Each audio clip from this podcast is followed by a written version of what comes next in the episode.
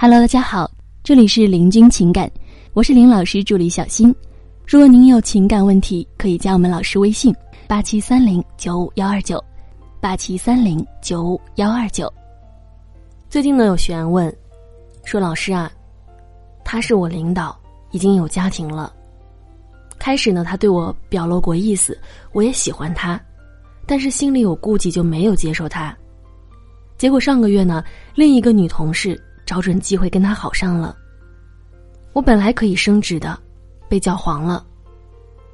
这件事之后呢，我觉得没有必要压抑自己了，我主动撩拨领导，并且发生了几次关系，但他明显更在乎那个同事，而且至今他们一直保持着地下情人的关系。老师，我并不想要什么结果，哪怕没结果，只要有曾经的美好也可以啊。现在这件事情不仅影响了我的心情，感觉工作上也没有什么指望了。总有一股冲动，想把他们的事告诉女同事的老公，我该怎么办呢？关于这个问题呢，咱们老师是这么回答的：其实呢，是你的认知出现了很大的问题。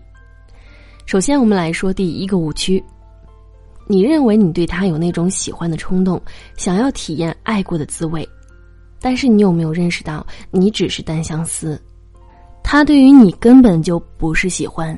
只是你主动送上门来，我跟你发生关系而已。你感觉他似乎没有那么在乎你，而在乎另一个同事，这是因为男人的诉求由征服欲、成就感、性和习惯组成的。你主动撩拨并和对方发生了关系，这大大的暴露了你的需求感。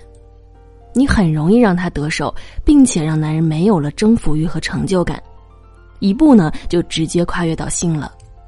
所以，这并不是真正的爱情。你的只要有曾经的美好也不错了，这个认知呢更是错的。如果你们现在大家都是单身，都因为互相喜欢而开始，才是曾经的美好。所以呢，我们说这个美好它本身就是病态的。那么认知问题二呢，是他们在一起的时候，你就会不自觉的瞎想，你会难过，你会觉得自己的工作没有指望。我们想说，难道你的工作和前途就只能依赖于那个男人吗？